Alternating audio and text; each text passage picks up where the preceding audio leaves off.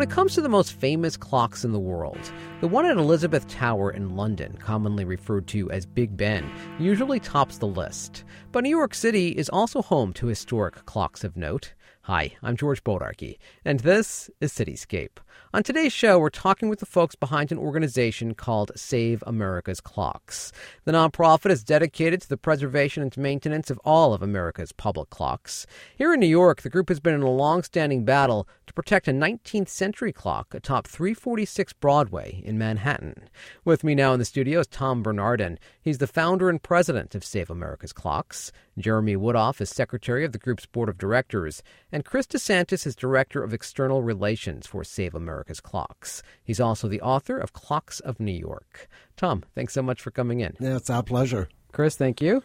Great to be here. And Jeremy, welcome. Uh, we're very happy to be here. Thank you. So, Tom, let's start off with you. What is the mission of Save America's Clocks? Uh, we're a 20 year old not for profit, and uh, our goal is to uh, inventory, catalog, and encourage the preservation of all of the public clocks in the United States. And by all, I mean anything the public sees. We want it to be telling the correct time. If it has the original mechanism behind it, then we would like that saved. But primarily, we want these working. We want communities take pride in them, and we want the public to be able to depend that they can look up at a, at a, a church steeple or a public building or a factory building and see that it's actually telling the time. What inspired this organization? Um, I, my mentor was Margot Gayle, a first generation preservationist who would be about 110 years old now, and I uh, worked with her on with her organization Friends of Cast Iron Architecture. She is the person responsible for saving the Jefferson Market Courthouse Library in Greenwich Village on Sixth Avenue. The city was about to tear it down and what she did very wisely is got the clock working, and that galvanized the community. All of a sudden, people looking up at this beautiful Victorian building and saying, wait a minute, why, why are we losing this building? This doesn't make any sense at all. And I just was intrigued by that concept of taking one item that is everywhere in America and using that as a platform uh, to draw attention to preservation efforts, to encourage people to have a touchstone to our our industrial and engineering past that is that's just so easily lost nowadays, and it's very frustrating when people say, "Oh, you know, who cares? Everybody has their own watches now, or everybody's looking at their cell phone." Give me a break. You know, it, it's these public clocks should be working as part of the, the integrity of the, of the building. Chris, how did you get involved with the organization? I got involved um, through Marvin Schneider. I didn't know Tom. Marvin Schneider is New York City's clockmaster, right? He's the official clockmaster. He was appointed in 1981, I think, by um, Mayor Dinkins, and he's been the official clockmaster up until today. What does that mean to be the clockmaster, by the way? Well, he takes care of uh, the New York City public clocks, the, the, the clocks that are in New York City owned buildings and uh, he takes care of about 15, uh, 12 or 15 clocks. He goes around. We just had a change in time uh, a couple weeks ago, and he had to go up there and change them all. These are all most, for the most part, these are all mechanical clocks. These have not been electrified, or they have been electrified to a little extent. But these are the clocks that are the same way they were put um, up there 100 years ago, 150 years ago. So he inspired you to get involved? Well, so what happened was um, we're, we are involved in um, a big lawsuit right now. And I had not talked to Marvin for, for years. I had originally met him because I wrote a book, uh, Clocks of New York, which came out in 2006. And uh, a few, about five years ago, Marvin reached out to me and he said, uh, We have a big problem with, with uh, probably the greatest clock in America um, and he said, uh, "You want to come and help us try to defend this and save this clock?" And I said, "Yep." So I met Tom and I met Jeremy and other members of Save America's Clock, and that's how I'm a part of the organization. Now, the clock that you're referring to there is that the clock at 346 Broadway? That's the clock at 346 Broadway, and we've had a, a lawsuit going on since 2014, and uh, we so uh, the city sold the building in 2013 to two two big developers, and they wanted to. The building's a landmark. It's a landmark. It's an ex, it has it's been exterior landmarked, and many spaces in the interior have been landmarked. And one of the spaces that's been landmarked is the clock tower, which is three levels, and the clock mechanism itself. Um, and this was in, in 1987. So uh, when they when the city sold the building, nobody thought about preserving the clock tower. The developers wanted to go up there, gut everything, destroy the landmark, destroy the landmark clock, and replace it with a penthouse. Which, by the way, they still plan to do. But uh, we uh, brought an Article 78 proceeding in New York Supreme Court uh, to stop that, and we won. And they appealed, and in the appellate court, the first division in Manhattan, we won that case as well. And now um, we're gearing up for the big fight in the highest court in, in New York, which is the Court of Appeals in Albany. And the, our opponents, which are two developers, and sadly, the city of New York, who's defending the Landmark Preservation Commission, um, have filed their uh, briefings it, uh, with the court, and uh, our lawyer is doing the same, and the, the, ours will be filed by the end of this month. But the court, the case won't be heard for a while. Now, with that recent victory, what does that entail? What does it require at this point? Uh, I think Jeremy probably can answer that. Jeremy, take it away. Uh, the victory requires that uh, says that the certificate of appropriateness that the Landmarks Commission issued for the general work in the building, which is a very major project of restoration and conversion of this office building into apartments, but the part of the certificate of appropriateness that affects the clock tower is null and void. So the developer is not allowed to do any work up there. The clock isn't running because there's no one really allowed to access it now who could get it running. Um, and the plans for that apartment are uh, that penthouse apartment are somewhat in flux because of this ruling. Um, the uh, I thought that the ruling required public access. The ruling states that the commission does have the power. The Landmarks Commission does have the power to require that uh, public retain access to a build to an interior landmark that was designated because one of the criteria for designating an interior landmark is that public access is customary uh, or that the, the, public is customarily invited or able to access the interior. Um, this would have been the first time that the city's landmarks commission would have approved physical changes to an interior landmark that would actually preclude public access. And that's what the court said it couldn't do. And unfortunately, as Chris said, the city is appealing that decision, even though it effectively weakens its enforcement abilities regarding the landmarks law. So at this stage, Marvin Schneider, the city's clockmaster, can't get up there to work on it? He can't get up, no. Um, there has been a, a, an inspection that was done partly at our request. The developer brought someone in to look at the clock to make sure it's still intact.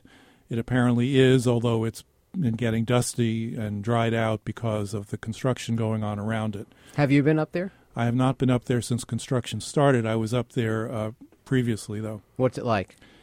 It is a, just a wonderful space, a wonderful experience to see that clock operating the as the landmarks designation report said about the space, it's a very plain, so almost severe space.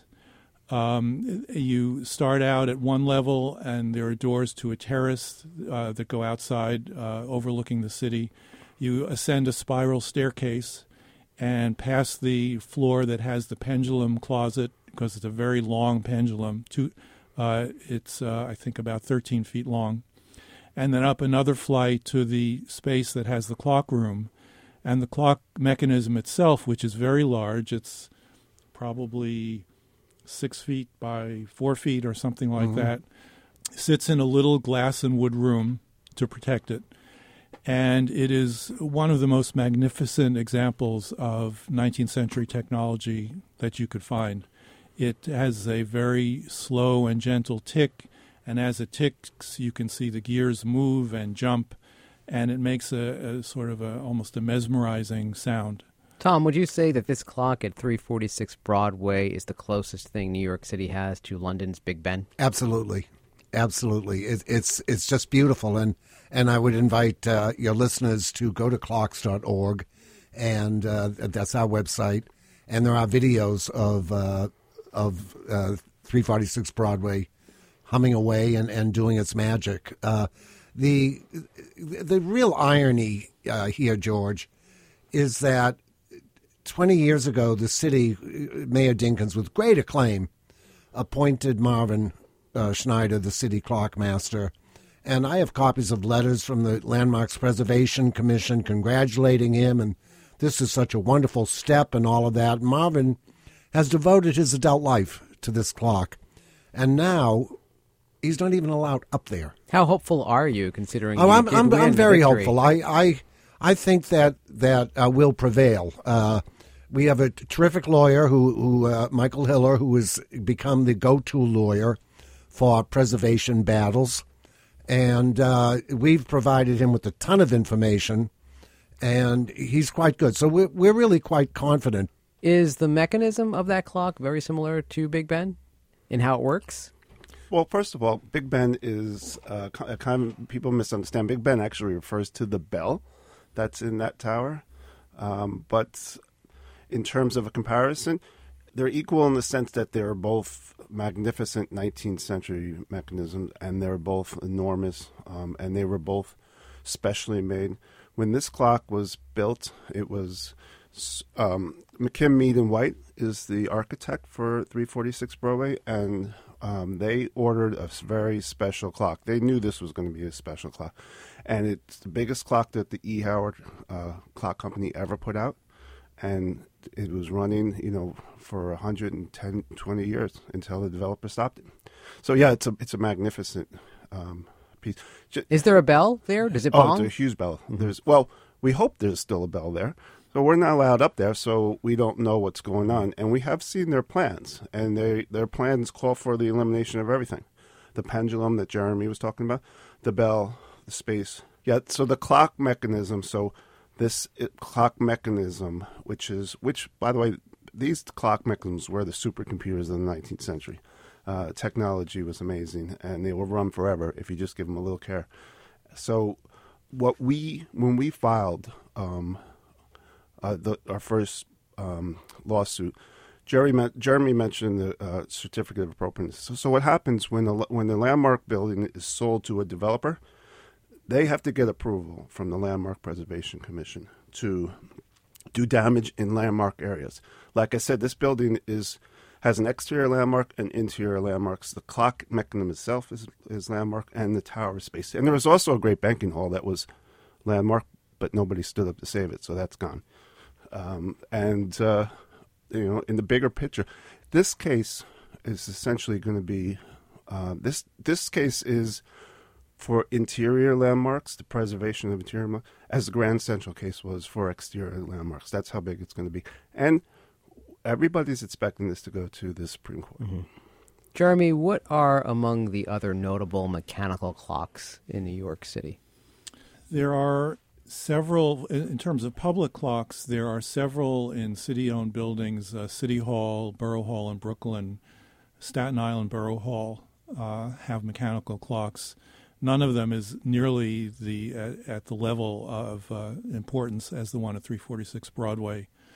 There are uh, clocks that I'm not certain of the me- mechanical status of them, but there's a wonderful clock at the top of the Paramount building, uh, the clock at the top of the Metropolitan Life building, the um, clock in uh, at Herald Square. I, I was going to Yeah. say there were three. There were three clocks that that uh, the pedestrians would really enjoy seeing, and uh, Jeremy just mentioned at uh, Herald Square uh, the bell ringers. That on the hour they start, you know, banging a bell, and the owl's eyes light up, and all of that stuff. And there's the same uh, similar clock at, at uh, Central Park, Alice in Wonderland, which At is a later one at the zoo. And these clocks have, uh, to a certain extent, been electrified. Some of them may still have uh, partially mechanical operation, but the, the clock at 346 Broadway was entirely original, and that's one of the reasons it was designated as a landmark. because it was still original, and the Commission's designation report called that out uh, as specifically the reason for the designation. So the developer's uh, proposal to electrify it really um, was in direct opposition to the whole purpose and point of the designation. I never did get to ask you how you became involved with this organization. Well, I have been collecting clocks since I was 13 years old, which is a very long time ago, but of course, domestic clocks, household clocks. And I started to become more interested in public clocks uh, more recently, partly because I worked as a staff member at the Landmarks Commission for many years. And the commission, uh, while I was there, designated a number of sidewalk post clocks as landmarks. Uh, and then there were, of course, the clocks that were part of other landmarks like the borough halls and city hall and, and 3, 346 Broadway. So I, my my sort of private interest in clocks began to merge with my professional interest in historic preservation. I met Marvin, actually, the clockmaster, at a little antique shop on West Broadway once, um, looking at a little clock. Um, so that's that's how I became involved, and I also just happened to be for another reason at the local community board meeting when this 346 Broadway project was first presented. And I was listening, waiting for my own project to go on, and, and they were talking about gutting the building and and restoring the exterior, but putting somebody's apartment, a private apartment, in the clock tower. And I was thinking, well, wait a minute, how can you do that? It's a landmark, and uh, isn't there so, a private apartment in a clock tower in Brooklyn? They converted right? the, the the building in Dumbo. That's the clock tower building. Mm-hmm. Yeah, so it's now the most expensive real estate in Brooklyn. The, it was bought by various organizations and nobody keeps it. So that's a that's a good point, George. Even so, they, they it may look pretty and kind of cool to live in an apartment. There's, they're not. It's not a livable space. They were never intended to be a livable space. There were no. There were no clock hands. Uh, for a while, it was electrified. Uh, so it's just sitting there. It's just the you know the glass, you know, face, but no hands and stuff like that. There is down at the old uh, police uh, pre- the old police precinct down uh, down in, in the uh, Chinatown area. Yeah, yeah, it's yeah. Nolita. Nolita. Nolita. Okay. That's right. Lafayette Street. And that's that's uh, that's a working clock, and it is part of a residence. And that works. That that that works. That that tells the time. We've tried to get up there, but you can't. You know, you can't get access through somebody's apartment, you know. Jeremy, let me ask you, what gets a 13 year old kid interested in clocks? um, I, I'm not sure I know fully what the answer is. I, I always wanted uh, a cuckoo clock as a child. I finally got one when I was about 12 or 13, and uh, you know, nothing of any importance, just a fairly modern thing. And one of the hands broke one day, so my parents and I brought it to a clock repair guy in a neighboring town, and he had this wonderful collection that he had mostly brought over from Europe. He had been in the service, so we got to bring them all over free of charge. And I just looked at them, and something clicked. It was both a combination of the mechanics of them, which I had always sort of liked to take things apart and put them back together, and I was beginning to become interested in design, in, in antiques and furnishings and that kind of thing. And the two things kind of merged in, in my head. And just watching the the pendulum move, hearing the sound of the tick, and seeing the second hand jump in synchronization, just it was like a missing part of the puzzle for me. How big and, is your clock collection today? Um, it's in the hundreds, wow. I have to say. Although many of them are small, a lot of them are kind of hidden away. But I have certainly a few dozen of clocks that I would consider to be good, uh, you know, fairly significant antique uh, objects. And are they all working and ticking at once in your home here in uh, New York City? enough City? of them are, but not all of them. Certainly, not by a long shot which would drive me absolutely mad. he just sent a picture of a clock that he restored with bells and stuff like that. Not for me. you just like to look at them I, from well, I, outside. You know, I'm not an interior clock guy. Mm-hmm. I, I, again, it's more, more, the preservation for the public. You know, uh, goodwill. Which other clocks in New York City? Would oh, you gee, there's one of our people? projects uh, is the uh, Yorkville clock at Second Avenue and 84th Street. The the gold pocket watch clock that's uh, that's in the movie Third Avenue. That's in the movie um, The Lost Weekend. The Lost Weekend uh, in, in front of a pawn shop. It, there's a twin that we also worked on out in Astoria, out in uh, uh, a Steinway. Yeah, it's the Steinway. Steinway clock. And there's also a triplet in Santa Fe, New Mexico. So what we try to do is at my website, I'm I'm reaching out. I want to just post photos of every darn clock we could find throughout America and its condition, who's taking care of it, and encourage them and let them know that th- that there are people interested. So, have you done a lot of traveling to document? Well, I, clocks? as I've traveled in the course of my life on other projects, on my free time, I just go around. and I photograph clocks. Chicago, uh, you know, has beautiful clocks, uh, as does Boston, Massachusetts as well. They're everywhere, and once you start looking, you just get hooked. You, you just you're in a train, you see an old factory, and it'll, you know you look up at the clock. Oh, it's not working. What's behind there? Is the original mechanism there, or has somebody stolen it? That kind of stuff. Chris, talk to us more about your book, Clocks of New York. You document the clocks of New York. I did. I documented the clocks of New York, and most of them are still here. Some of them around today. Some of them are not here. Um, but we do. We have hundreds of clocks throughout the five boroughs. Uh, this is the clock capital of the nation, if not the world. Uh, and there's a reason for that. New York City has always been about, um, since the Dutch came here, it's always been about being on schedule, about mercantilism and all that. And clocks changed our whole mentality. They changed our way of life, and people don't really know this. Some people, um, some scholars will tell you that clocks did more uh, for the Industrial Revolution than the cotton gin or bullets or anything else. And they really did, because not only are you mass producing them, which is what led to the Industrial Revolution, you're looking at them, at themselves. You're using them to keep yourself on schedule. So you're not looking at a cotton gin to keep yourself on schedule, but you're mass producing them. So in a way, clocks are the most important thing uh, in terms of uh, how human existence changed, completely changed. But getting back to your question, so uh, it took me years. I went throughout the five boroughs and photographed and recorded. Um, there are too many for my book, so I primarily put the most uh, significant or meaningful ones in there. But there's still hundreds in my book. But the book is more, uh, it's, it's not just about the clock itself, but horology, what I was just talking about. And horology is, is the study of time, all aspects of time, whether it's the science of time or the uh, clockmaking or, or anything related to time. So uh, New York City is very interesting horological place. Which is your favorite clock in Oh, that's the hard five to boroughs? say. There's so no difference. I mean, you, there's so many clocks. I, I think probably the most unique. We have one uh, downtown in Chinatown or the Lower East Side in a church, St. Teresa's Church, and it dates back to 1850 by a New York City clockmaker who was making clocks before they became really popular. Uh, his name was Henry Sperry, and it's been there since 1850, and it's still up there in the dark, ticking along, still working today. There's a person who goes up there and winds it once every week. Uh, it's spectacular to see that.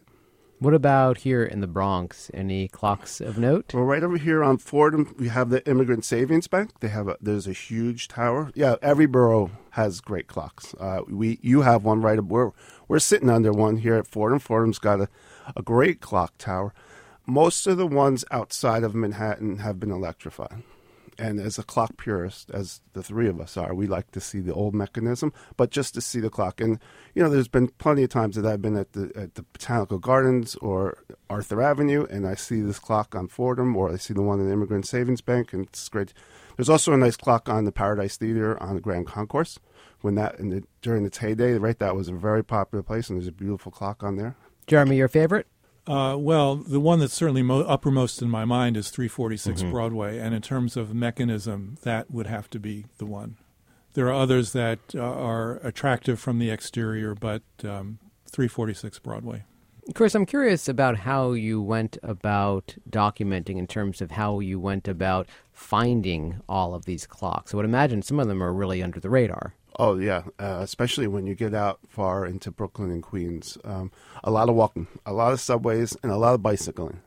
Um, and I'm not sure I found every single clock, but I probably it was in every single neighborhood in New York City and seen them all. And there are also websites out there. People people are also putting um, clocks on websites and stuff like that, which is a great help. But they usually put the, the more popular ones is that great clock of Atlas on the Tiffany building. Speaking of Tiffany, the Grand Central clock is a is a is a public favorite, and that has the largest collection of Tiffany glass in the world.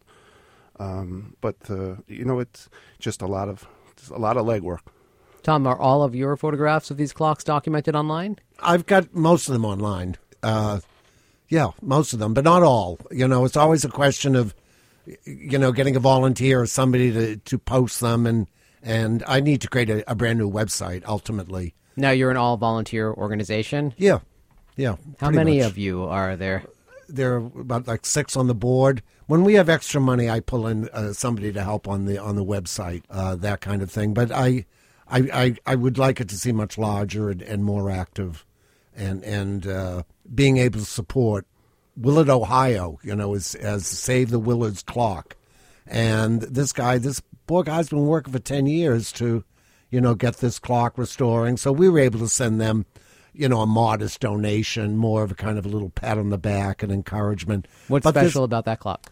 n- nothing super, but it's it was the centerpiece of the town at one point, and it's it's a, it's a sense of civic pride that uh, they want it back, and why not? You know, it's money that's spent here in America.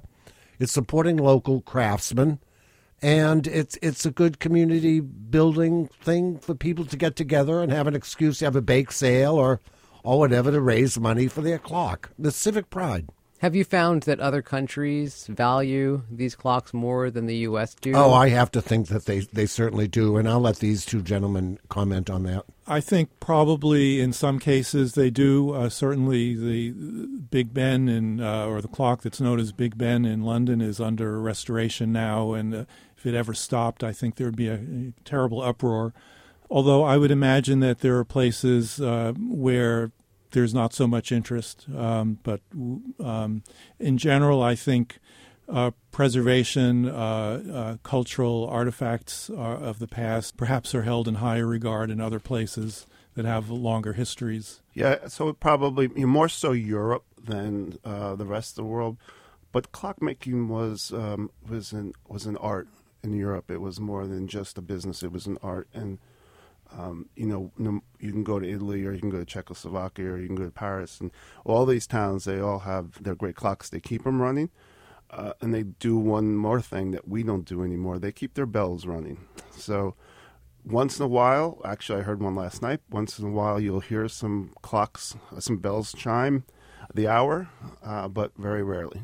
Tiffany still, I'm not Tiffany. Trinity still does, but it's one, one. It's a rare place. We silence the bells here for whatever reason. When so interested in time and clocks, are you punctual? Well, the reason why I got into clocks is because I'm like Tom. I'm more of a public clock person, not like Jeremy. I don't wear a watch. I'm not. I don't have a fascination with house clocks.